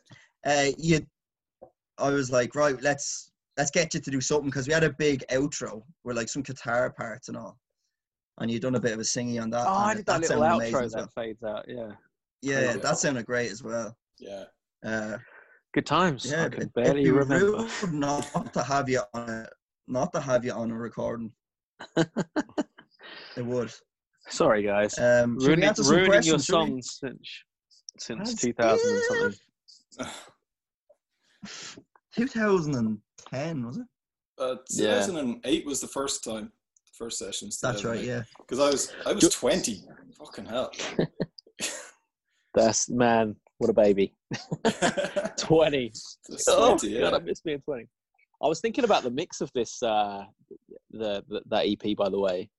You know, it was mixed in my living room in my old flat and uh I mixed it on my old Pro Tools system which was only a 32 channel system. So like I had to basically mix the drums, print the drums, mix the bass, print the bass, mix the guitars, print the guitars, mix the vocals, print the vocals, and then go back and then mix the drums to mi- sound right with everything else. Fucking hell. That was my process back in those days. Yeah, Jesus. That's a lot yeah, of work. it was it was horrible. yeah, like man, Pro Tools 6.9 was my enemy. I was stuck on it for years, like until I could buy a, a HD license and build like a Pro Tools HD rig. And hmm. then now Logic comes out, and it's like, oh yeah, you can have the unlimited track count for like a couple of hundred quids. It's just like, yeah, you could not get that ten years ago. yeah, yeah, yeah. Like, yeah, so it's crazy. So sorry, I was, I'm just totally dropping that in. No, Like- that's that's fucking mad. The It was a 32 a 32 channel mix. It was horrible. I remember being on the phone to Gary, being like, "You got any points?" Like, "Oh, please don't have any points." Yeah. I don't think we had many. I think the first time don't around we think so. were we were little bastards for yeah, um, 35 seconds in, could you just turn the snare up a little bit? Like, but I think by the second Yeah, time we were we kind of knew what we were doing. We're like, yeah, no, this is this is great. We'll just go with this. Oh, that's what. Yeah, no, I, I remember it not being like too stressful, but yeah, I remember being kind of nervous sending stuff over. Like, oh god, I hope they like this. I hope this is like ticking the boxes. Oh, Like crazy. yeah. Where did we uh where did we leave off for? in Sorry, Gary. letters? I think you were going to say about doing questions or something. Oh, Yeah, yeah. yeah. Uh, right. What do we have? Let me just find them here. All right. th- actually, this is one for you, Justin. All right. Uh, from Uh-oh. Dennis. What's your advice to someone wanting to learn to produce music? Just do it. Literally, have no fear. Just get out. Just honestly, just whatever gear you got doesn't matter. Gear doesn't matter. Whatever band you're working with doesn't matter. Just the more you do, the more you learn, and the the more you learn, the better you are, and the better clients you'll get. And uh, yeah, I literally I had a laptop and an M box and a 57, and I started producing bands. And I I hadn't even studied music. I studied art. So Yeah. What was your uh you know your start? Because I think was it when you were recording um the trees are dead?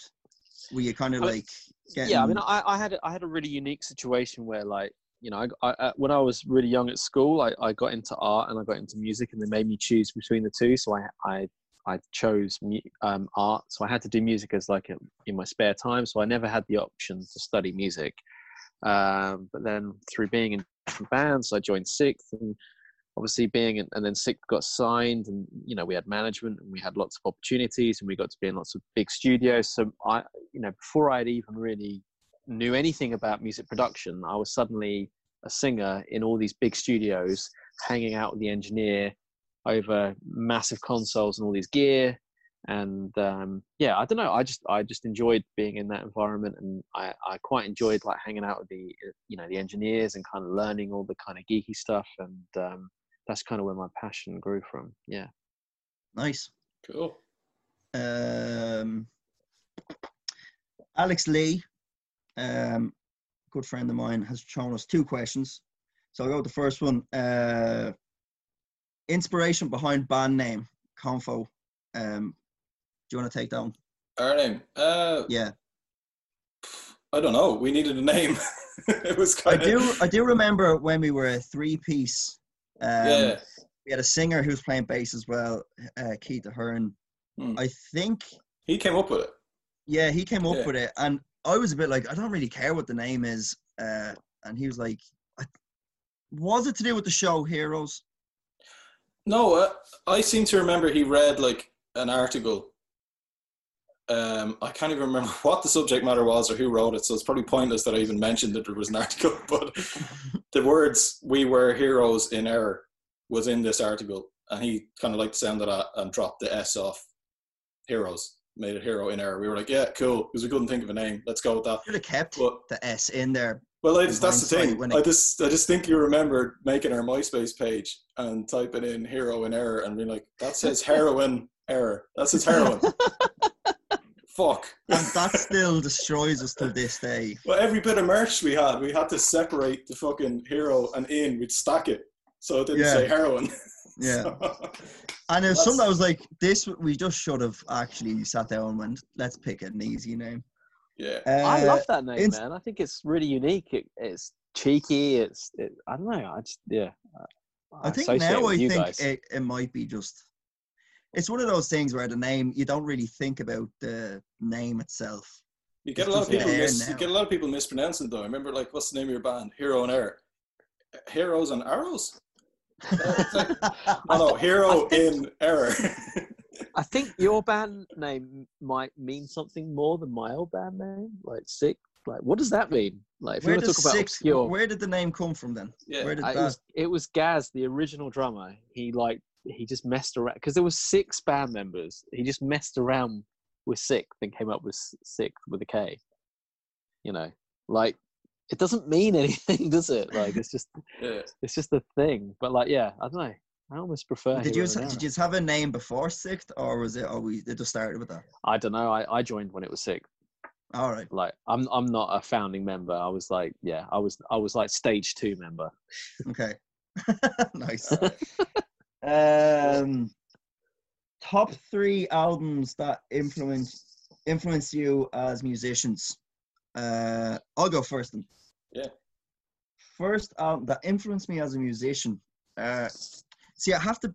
It, that's a hard one for me to answer because I have albums that made me want to play guitar, and then I have albums that influenced me to write music, and so I don't know where to to put that. So Yeah, well, pick, say, one, like- pick one of each then from those two Okay. categories, maybe. So the one that kind of made me go, "Oh my god, I want to be a guitar player," was Thin Lizzy, Live and Dangerous.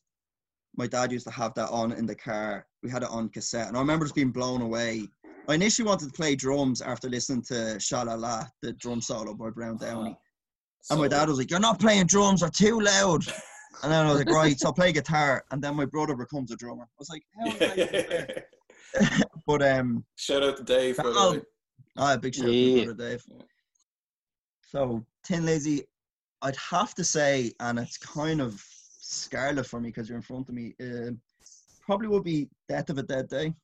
Oh, Uh, Cool. I don't know. I think when I was getting to an age, I was at, uh, I was getting to an age where I was like, right, and I met Comfy and I was like, right, we need, we want to write tunes, and that those songs were just we had them on repeat, and I think that Yeah. influenced me massively, especially for high points.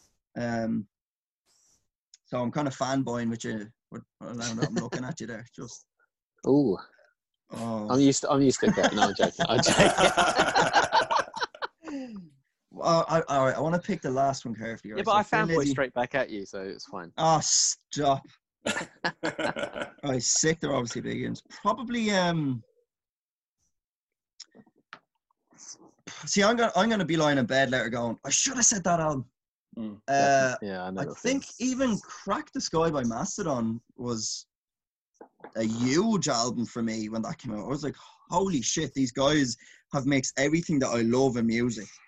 You I remember I remember you texting me because that was when we were writing the EP. I think Justin's gone again. Oh, he's back.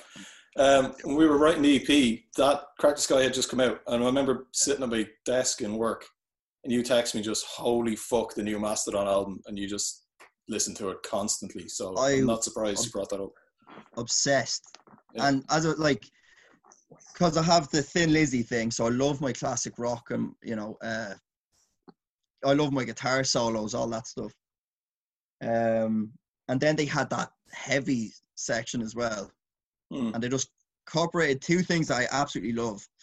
So, uh, so yeah, I'd say Thin Lizzy, Live and Dangerous, SiKth, Death of a Dead Day, and Mastodon, Crack the Skye would be probably my biggest influences.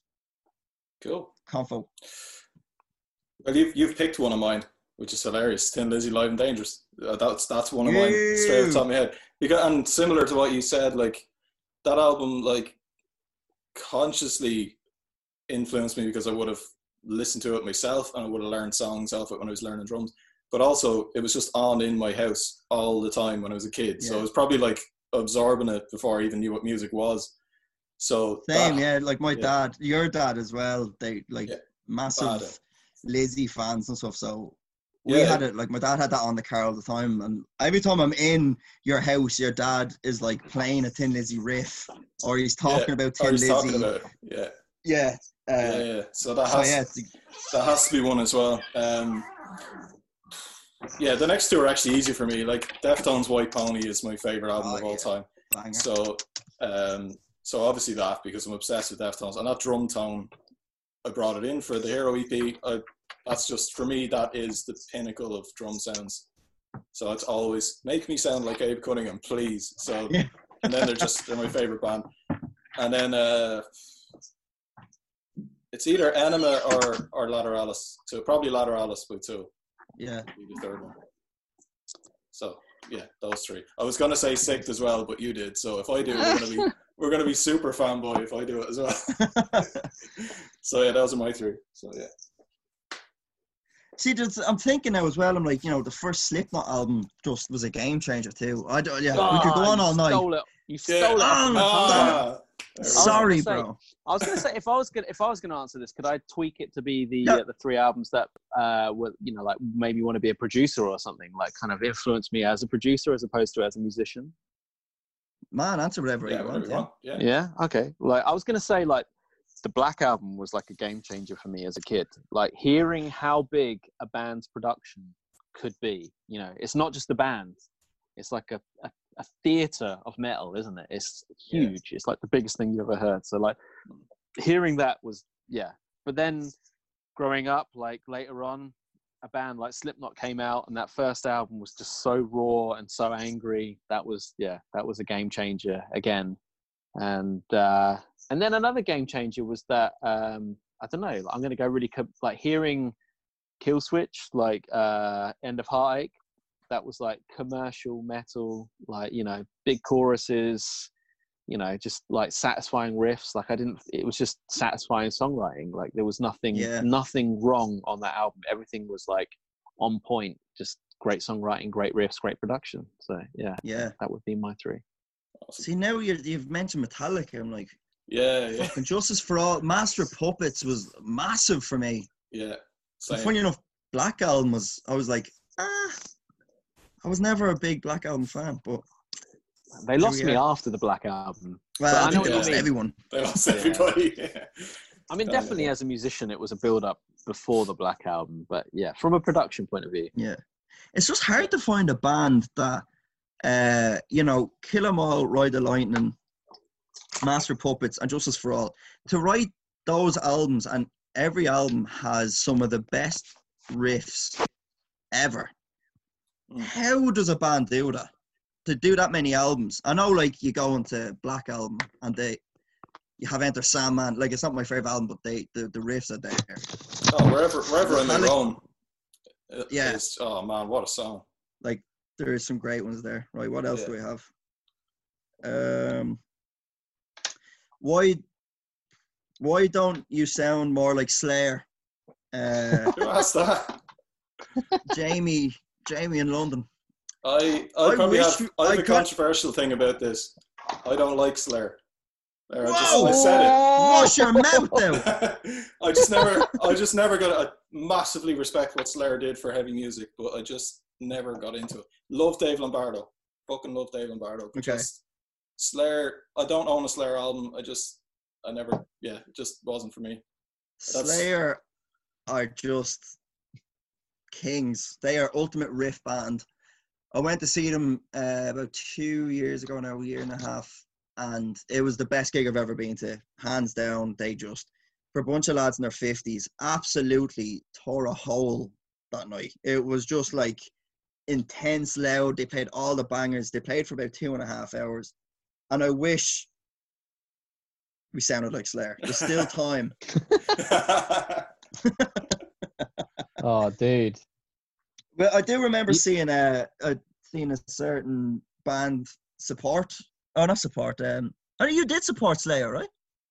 No, we never did it. We never actually got to do that. You were meant to, though. there, there was talk. There was talk of a tour. We got approved by the band. We didn't get approved by the management, and it was one of those things. Okay. You just Yeah. covered a Slayer song. Yeah, we just covered it instead after that situation. Just to I, make a I loved it. I loved it. Uh, It was right, fun. what I, I don't necessarily think. Yeah, we could have. I don't think I did it justice, but it was fun. It was fun. Bro, you killed it. Uh, right, let me. I have. I'm scattered here. Let me have a look. Um, will you tour? Uh, question mark. Pref- preferably with worn out. Us? Yeah, Uh, that's doubtful, isn't it? It's kind of hard, I guess. At the moment, with everybody's uh, lives and schedules and stuff, it's kind of hard to get us together. And Kaan is in Heart of a Coward, killing it. So the answer to that question, know, I guess, is I don't know. yeah. It's hard to answer Yeah. that. You know what? Yeah. Like worn out. Big shout out. These are Yeah. absolutely running the show here. Um, amazing band. Justin, check out Worn Out. They're Cool, very will do. Interesting. They're a good Okay. uh, hardcore band from Cork. Oh, Um, yeah, I'd, you know, let's see in the future we could get some shows together. Would love that. Yeah. Um, Brad on guitar. Uh, greetings. Can we agree that guitars rule? Oh, Jesus! Jesus! What's going on? Has it gone again? Is Justin angry about the question, or is I'm fucking angry about the question. uh, Brad on guitar, bro? Uh, yeah, I think guitars real. yeah. Is he going? Okay. Yeah. What do you think, drummer? Drummer yeah. Sh- yeah. Sure. Yeah. Cool. Guitar players. You're a bass player originally, so you're not really. Whoa! But they do say. Uh, no, they in do a good say, way. In a uh, good way. yeah. They do say a bass player is a failed guitarist, so I kind of you upgrade. Yeah. yeah. Yeah. Yeah. where's he gone? I don't know. I don't know. He's disappeared. The next question's kind of more for us. I don't know. I Okay. suppose Just can answer it as well. Uh, Charlie asks views on the current Irish metal scene. Yeah, the worn out, absolutely unreal. Baylor, absolutely fucking Yeah. class. Um, those lads to me are at the top of their game, and they're fucking, they're grafting and they're playing shows and they're they're doing it right. So I'd say it's in a healthy position overall. Then you have Yeah. obviously you've got a band like Dead Label who've been grafting for a number of years, and uh, yeah, no, no, I think it's in a healthy place. You've got a lot of bands that are um, really committed to it and doing it right, and uh, yeah, I think the I think Irish metal's doing pretty good at the moment. The great scene in Cork is always like yeah, there's bands like God Alone, obviously uh, Baylor, and like, but they're everyone's they're so hard working now. Everyone's just like so committed, and um, the only downfall, and it's not the metal scene. Like the metal scene is is there and it's doing well. I'd love to see it bigger and better. Uh, there's nowhere to play. Everywhere's just closing down. Like Yeah, we were trying to book uh we played there in November and I was trying to book a Dublin show and it was impossible. It was just like Mm. all the venues are closed or we were too loud. It's like what the heck like before I remember before it was like super easy to get shows booked. You could just like make a few phone calls and have like a weekender booked in no time. yeah, yeah. It was a strange one. Um, yeah, that's it is that is a strange one. But yeah, but Cork, like you said, Cork is just. Yeah, I mean it's no secret. We fucking loved Cork. That's kind of Yeah. it felt like that was. I think you said on the Metal Cell podcast, it was like we're basically a Cork band. That's the way it Pretty much. like we're from Yeah. Dublin, but like we our favorite place to play is Cork. We also love the scene in Cork, and everyone's so fucking accommodating and yeah, Yeah, definitely. And big up to um the Metal Cell podcast that you said. Actually, Yeah. they're doing like Ricky's doing great things there. He's promoting the Irish bands and giving them a platform. Like he, Exactly, he's yeah. brilliant. And when I was on uh, that podcast, like he done so much research. He was Yeah. bringing stuff up that I was like, "Hold on, what?" And he's like, "Yeah, you know, this happened on this day this year." And I was like, "Uh." I literally completely forgot about bring Yeah, it yeah, yeah. It's great to have that platform. Hundred percent. Oh no, there was another one, and I can't find it. There was one, and I can't see it now. But if I can remember, it said, uh, "What are our plans for the future, uh, writing wise or gigging?" Um, but we're definitely going to write. I think that's that's going to Yeah. happen. Um, what that's going to be, we don't know because you know, it, like the, there's no ideas there at the moment. Really, well, there's some ideas, I guess, but like when we get into a room together, we don't know what's going to come out. So um, we're definitely going to write again. I suppose that's a plan. In terms of gigging, Yeah, uh, there's no plans at the moment, I suppose, but we never know. yeah. It could be something. No, yeah, I, I agree. Like, who knows when we'll be able to gig again? Like, it's Mm. it's kind of a terrifying thought. But uh, writing, yeah, um, we're definitely gonna get together and write some tunes. It Yeah. uh, m- mightn't even be hero. It could be something new and fresh. Be, yeah. Um, you know, just yeah, we. I don't know. I, I'm just like I, I write my acoustic stuff and and I'm should, really should definitely do more of. Absolutely.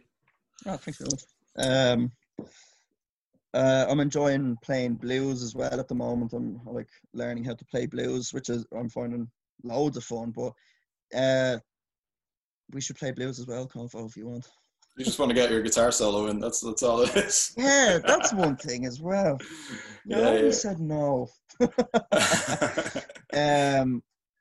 but yeah, we'll see what. I, I guess I guess like we're just fucking at this stage. I don't know.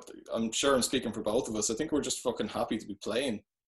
Like yeah, after all the stuff that happened, which everyone knows about, um, and then getting back together and me being back in Hero and then being out for a while and you guys doing an EP and then coming back for shows.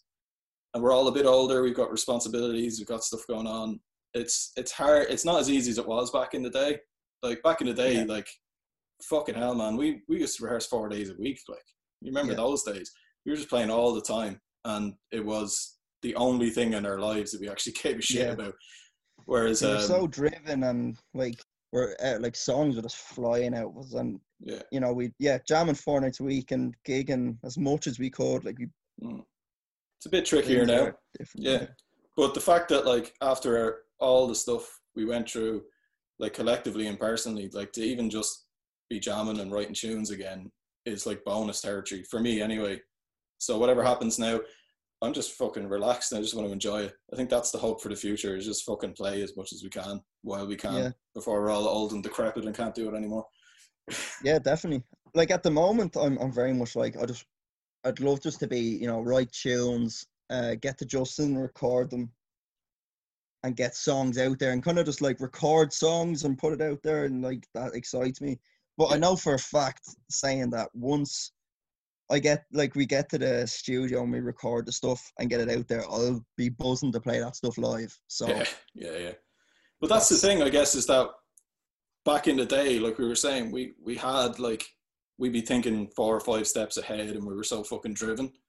Not that we're not driven now. I just I find them we're just more relaxed, and I'm like, yeah, let's just take it step by step and enjoy the Yeah. process that we're in. Like, because even when we were doing the EP, yeah, we were in that mind frame of doing it, but we were also thinking about when we release it, getting on tours, trying to get management, all that kind of stuff. I guess now it's just let's just get into a room and write for the sake of writing. yeah, see what fucking happens. If we want to gig, we'll Yeah. gig. There was there's good there was good moments years ago, and there's good moments. There's a lot of good moments now. There's a lot of things I'd like to leave in ten years ago as well.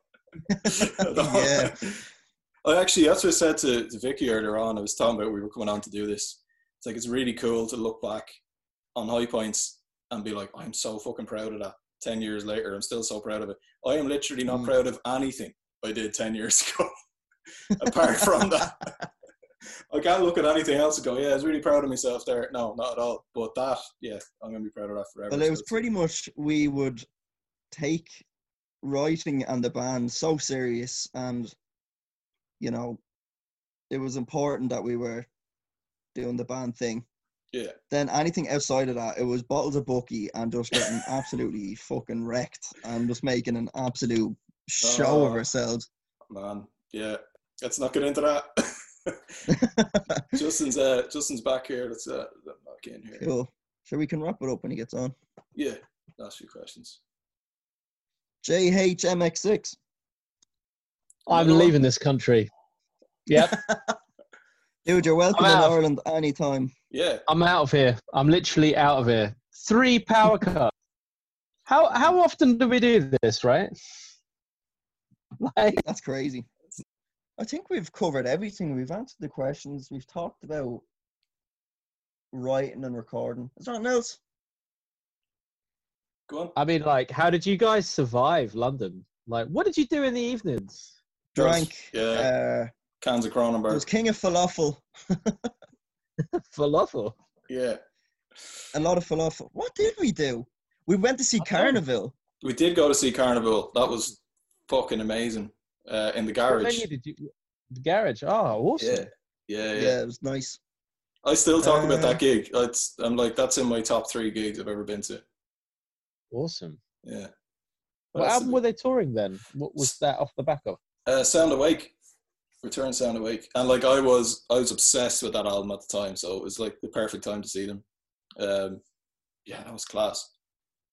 There's a pub in Camden. I can't remember the name of it. The World's End. But there was the World's End, and we had Yeah. like 10% beers. And I remember, I don't remember leaving the place.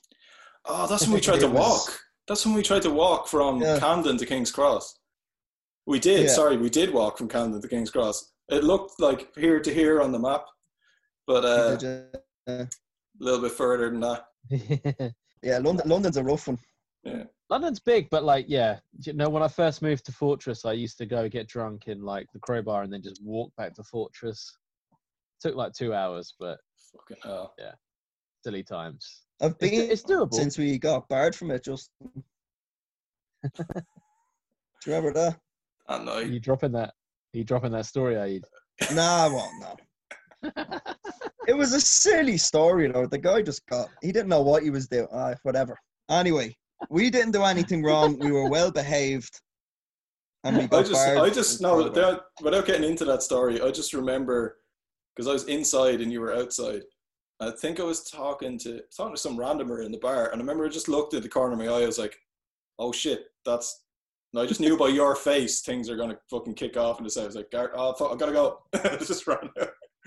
The funny thing Yeah. was eh, the, the security guard was being all like like standing over me and Justin, kind of like, you know, I'm bigger than you guys. And I remember there was a girl and she was like, I would not mess with him. I would not mess with him.